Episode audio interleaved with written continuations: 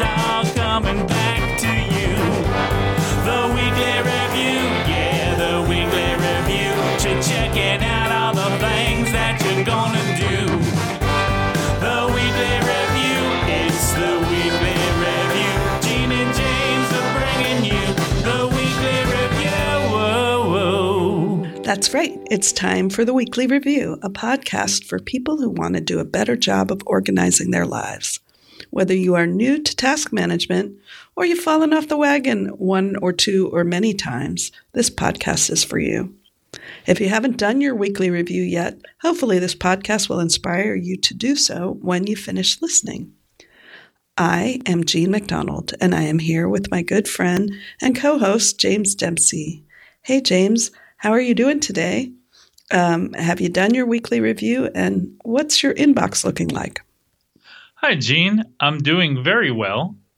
Uh, my weekly review, I'm behind in. Um, it seems to have become a bi weekly review as time Okay. has passed. um, but um, eh, but my inbox has been looking pretty good. I'm down to five email messages in my inbox. Whoa, that's pretty dang good. Um, yes, so I have done my weekly review, um, and part of it was before I got to that point, I was like, I need to get to inbox zero. Um, you, I need to do it every so often because last week I forget exactly the number, but my number of emails in my inbox was in the very low three figures, like 100 something. But this morning when I looked at it, it was close to 400. And I was like, I am not going to podcast with that number. so, so I worked on my email um, using Mailstrom. Uh, I, I do, as I've mentioned before, I also like Mailstrom's uh, iOS app called Chuck, and that's pretty good for dealing with like little things here and there. But what they don't have is the option to assign people to the block list, so the the black hole of Mailstrom. And sometimes when I see that there's somebody in the list that that's what I want to do with them, I'm like, okay, I'm going to wait till I'm back on the Mac, and I'm going to power through this on Mailstrom. So, uh, yes, I did that, and then um, before I started, it was at 396. It is now at 175. I feel very proud to have powered through that many, but I really did want to get to zero. But that's pretty significant progress. Yeah. um, unfortunately, I did land on a few emails that made me, you know, say, "Oh, let me go deal with this thing," while um, in the middle of this, and and that sort of spiraled into a. I am just a total loser at getting things done. Oh, well, yes, I, I say that, but of course I am kidding. Nobody's a total loser, me included. that's But- right. And there's vast empirical evidence that you get a lot of things done, Jean. Thank you. I, I'm I'm an empiricist, if nothing. And the um, yeah, the thing that that snagged my attention that I thought, oh, here's another outstanding thing that I could knock off while I am, you know, plowing through this email, and that was to take care of seat assignments for my trip next summer, which we talked about in last episode. If you missed it, um, sorry, then you you're you're not eligible for the 20 questions prize, which is guessing that I am going to Slovenia in July of 2019. And I've already made my reservations using my frequent flyer miles. And I need to make the seat assignments on certain parts of the trip because they don't do that um, directly at Alaska Airlines. So I thought, ooh, I will call up British Airways right now and make that seat assignment while I'm on hold with them. And at the end of my being on hold, during which I did plow through many emails, um, I chatted with a very nice person there at British Airways who said, Oh, you can just go do this on the website, and we definitely need to have more information in order to make these seat assignments. And it'd be easier if you just do it on the website. And I'm like, you know how I feel about phone calls. So, Oh yes. I mean, it already was like, I should have done it immediately after I made the reservations. But no, because picking up the phone and calling an 800 number and speaking to total strangers is just very low on my list of things I enjoy doing. So I had waited a, a while, but I thought, okay, I'll, I'll do it now. And then went back to he, one of the things he said was, uh, yeah, because we'll need your passport number and, you know, Uh-oh. other details. And I'm like, oh, crap. and sure enough, I did go on the website because I thought, well, just because your passport's expired doesn't mean it doesn't exist, you know. And um, but yes, of course, a computer web form would say, "Oh, this number that you put in doesn't compute; it is in the past. Therefore, you cannot make these seat assignment um, requests until we have a number that we like, which is something that is currently valid." So my passport, which uh, has been expired for almost a year. And Uh, I am supposed to ask you every episode from now on. Yes. Have you sent in your renewal for your passport, Jean? no, I haven't. And I want you to continue to ask me. And today I thought, ooh, I had a, a an appointment this morning, and I thought, oh, maybe between that appointment and the time that I talked to James, I can get that passport um, application out, so I don't have to say no. But that didn't happen. Um, and yeah, let's let's keep tabs on that. And James, I do appreciate it. And then, no, it's not um, it's not valid. And when I looked at the online form, I thought maybe they'll let me through because I also have the global entry, right, which is valid until 2021. But you know, no surprise there. They don't let you go anywhere with a passport Without uh, a passport. Without a passport, even if your global entry is is totally in order. So I was like, great. I'm going to end up stuck in the worst seat because I didn't get my passport renewed, and it's nobody's fault except my own. And then it's one of those things where you say, I'll never, ever do that again. And then somehow, at least I find I always do. I feel like I did it again. I Why- did. What's so wrong with me? Well, you know, who knows? You know, those passports are good for 10 years. Um, so I can't really predict what 10 years from now me will consider important. Oh, yes. I've never had that situation with a passport, but I'm just talking about things in general Mhm. where the situation you get yourself into is completely of your own problem. Like Right. you made the problem yourself. right. even though you knew it was going to be a problem and for some reason you still couldn't bring yourself to do the thing that would avoid it. Which is a nice segue into uh, the topic that we wanted to get to today, um, which is this. You know, we wanted to talk about the state of our trusted systems. And I think both of us have made those kinds of vows that we would not let a system get out of whack now that we got it going. And some vows were kept and some vows were not. Um, but yeah, so this episode of the weekly review is pretty much our last episode before, not pretty much, it is our last episode before Christmas holidays kick off. And so we don't expect to have your full attention between Christmas and New Year's. But right now, we would like you to pay attention um, to thinking about how how good your trusted system is, how how much you trust it.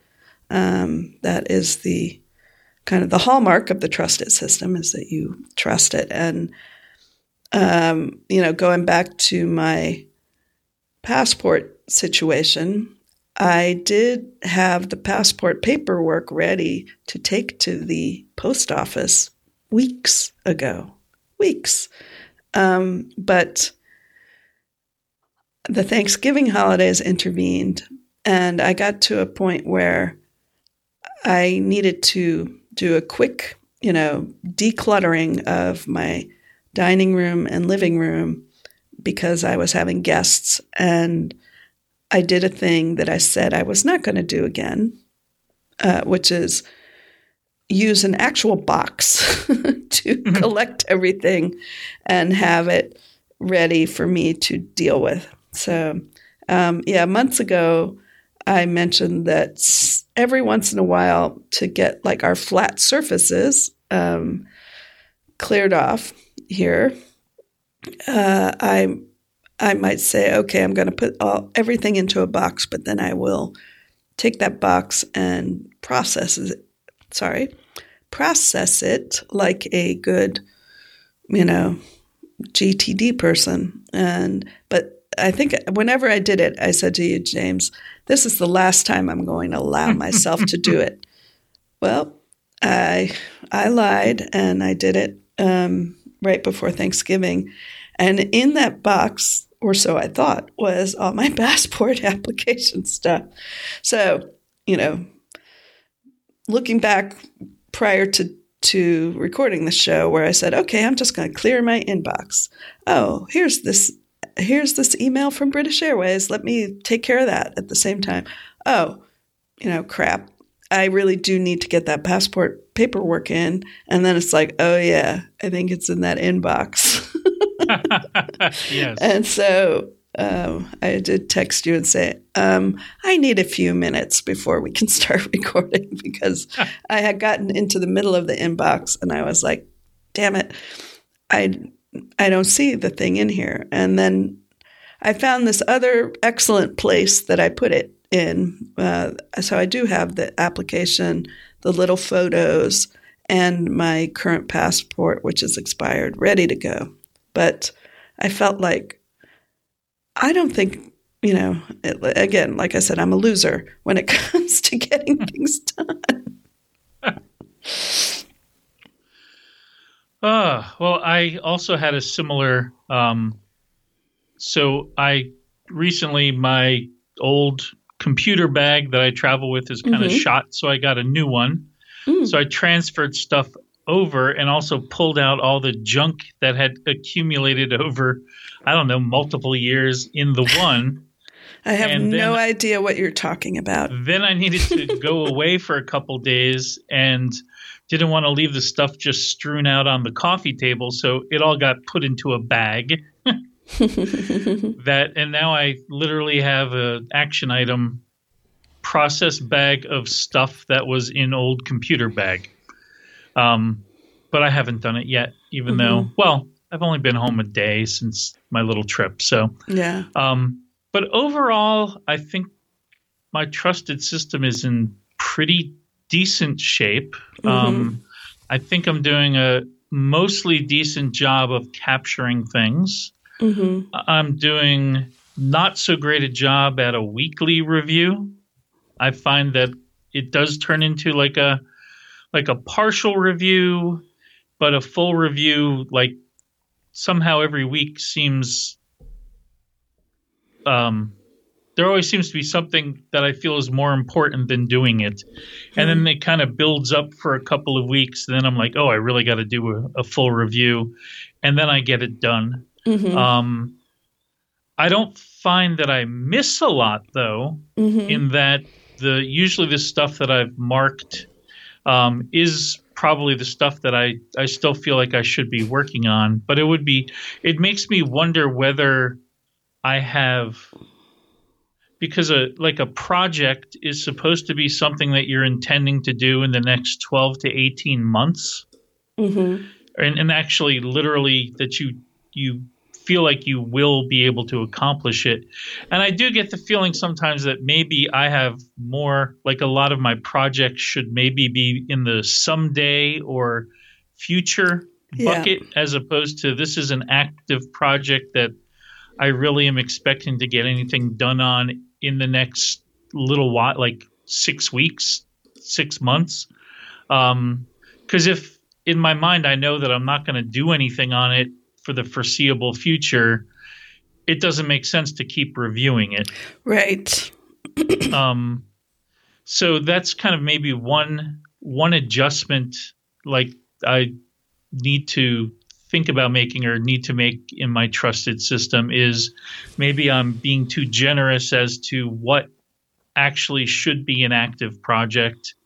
Um, even though there are things on there I'd love to get done, I'm probably not getting to them, and I should be more realistic about that.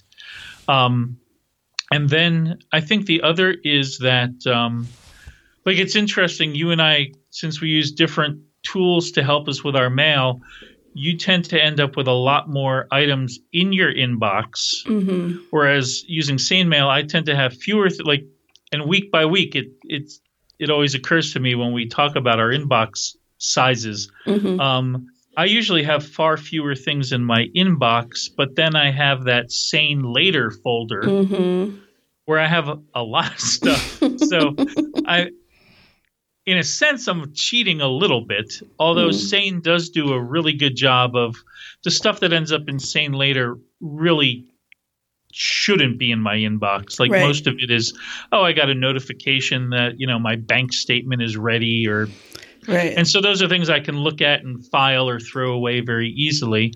But I have been finding that occasionally something important does slip through Mhm. and I miss it um, because it didn't put it in the inbox. Maybe I'm hearing from like somebody for the first time.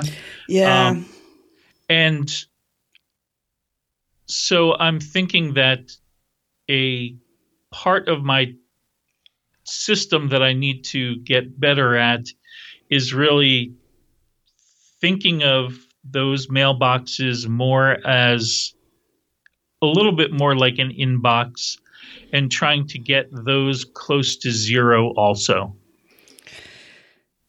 Yeah, I mean, we you know we have talked about this as um, regular listeners to the weekly review. Know we we love to talk about email and about our tools for that, and that was kind of the deciding factor for me is that I was just letting so much go to Sane later and then never dealing with it, and now those things are coming into my inbox, but I see them and I say, oh, I totally need to unsubscribe to this thing. Or, oh, that's somebody I need to answer right now. And another um, big change for me, and we had talked about it in more depth on a previous episode, was me giving uh, Feedbin a try. Um, oh, yeah, I'm glad you brought that up because I've been thinking about that as well. And um, so that, in essence, has become part of my trusted system where for a while, when I first was getting rolling, I was, you know, picking a few email subscriptions that I didn't necessarily need in my email client Mhm. and making switching the subscriptions over but then sometimes it would take a little while like for it to happen or i had to do it multiple times until it seemed to take um, so it wasn't like uh, it wasn't feedbin's fault it's just seems to be the nature of email subscriptions um, that i did that for a number of them and that's been working well but Mhm. now i as part of kind of trying to deal with the things coming into sane later is I need to take kind of another round or two of of moving those a lot of those items that clog up my email over to Feedbin because I still like getting you know special offers on things Right. that you only get on the mailing list, um, but I don't necessarily need it in my face all the time. So I, Right. I now have a backlog of email subscriptions on Feedbin that I haven't read in a while, but I know they don't matter, Right. right? I know that it's just, oh, I could have gotten 20% 20% off off. something one day, but uh, Yeah. if I wait long enough, I'll get that again.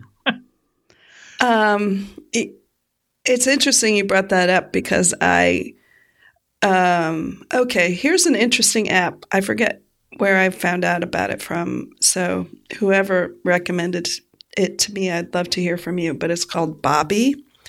It's an iOS app. Its icon is a little squirrel, and what it does is uh, it it lets you like log all the subscriptions that you have subscribed to and see how much you're spending every month or whatever. Um, and Oh, that kind of subscription. yeah, so not the email subscriptions, but the subscribing to basically some kind of service online, and usually paying some amount of money, which seems small it, on its own, but when you add them all up, uh, it's kind of high. And I th- I had been starting a spreadsheet for this myself, like I was just gonna. I, I wanted to do that as part of budgeting in general, but Mhm. then somebody mentioned this app, and I thought, oh, let me try that. And it's very interesting. But one of the things that is on that list is Feedbin. I subscribed to Feedbin when you and I first talked about it. I thought I loved this idea of newsletters going into a reading app, basically, instead of Mhm. going into an email app.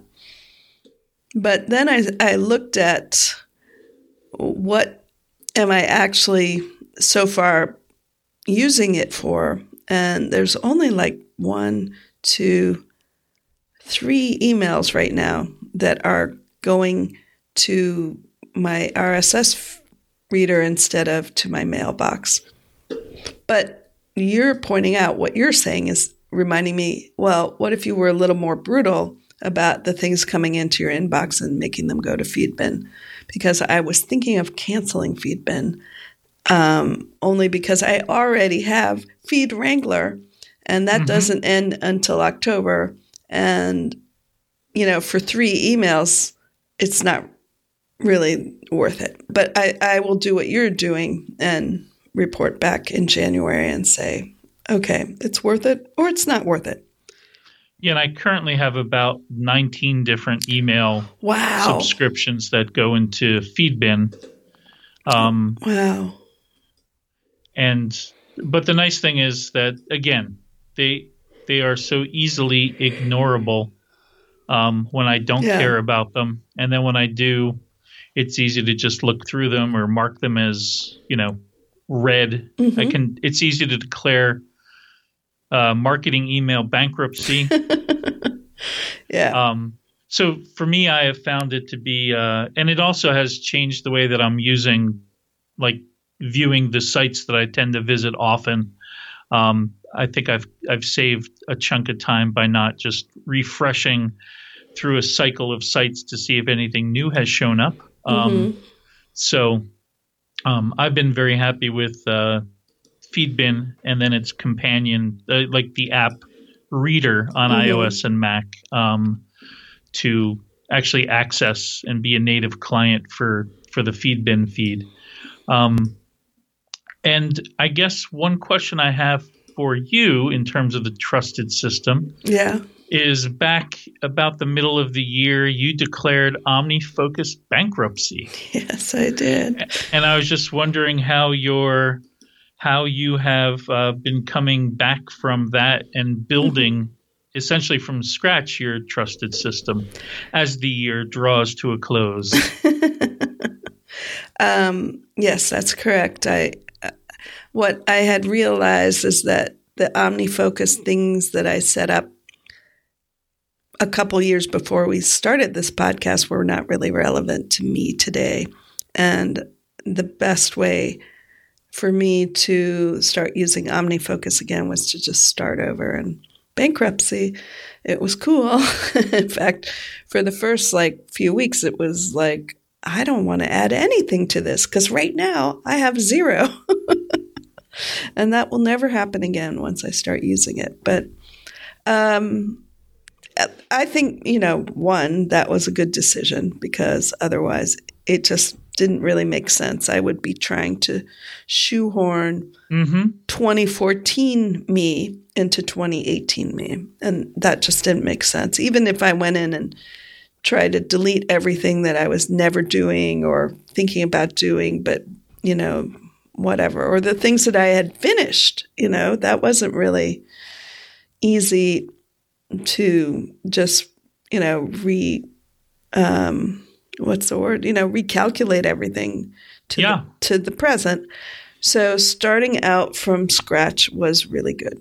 And I would say that it is, you know, working out well for me because it's a trusted system because I I haven't put too many things into it. I, I mean, I'm still like using it kind of gingerly. Like I don't want to break it before I get ramped I up. see.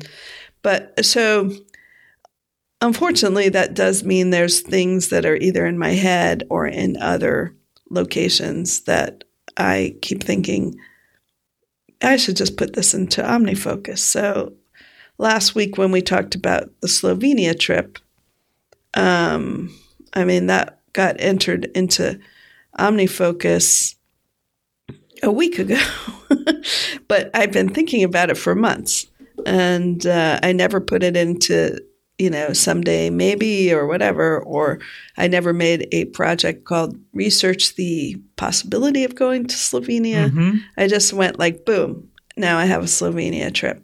And that's okay. You know, I, I think uh, I like I said, I'm a little more leery of putting things in there and doing a brain dump.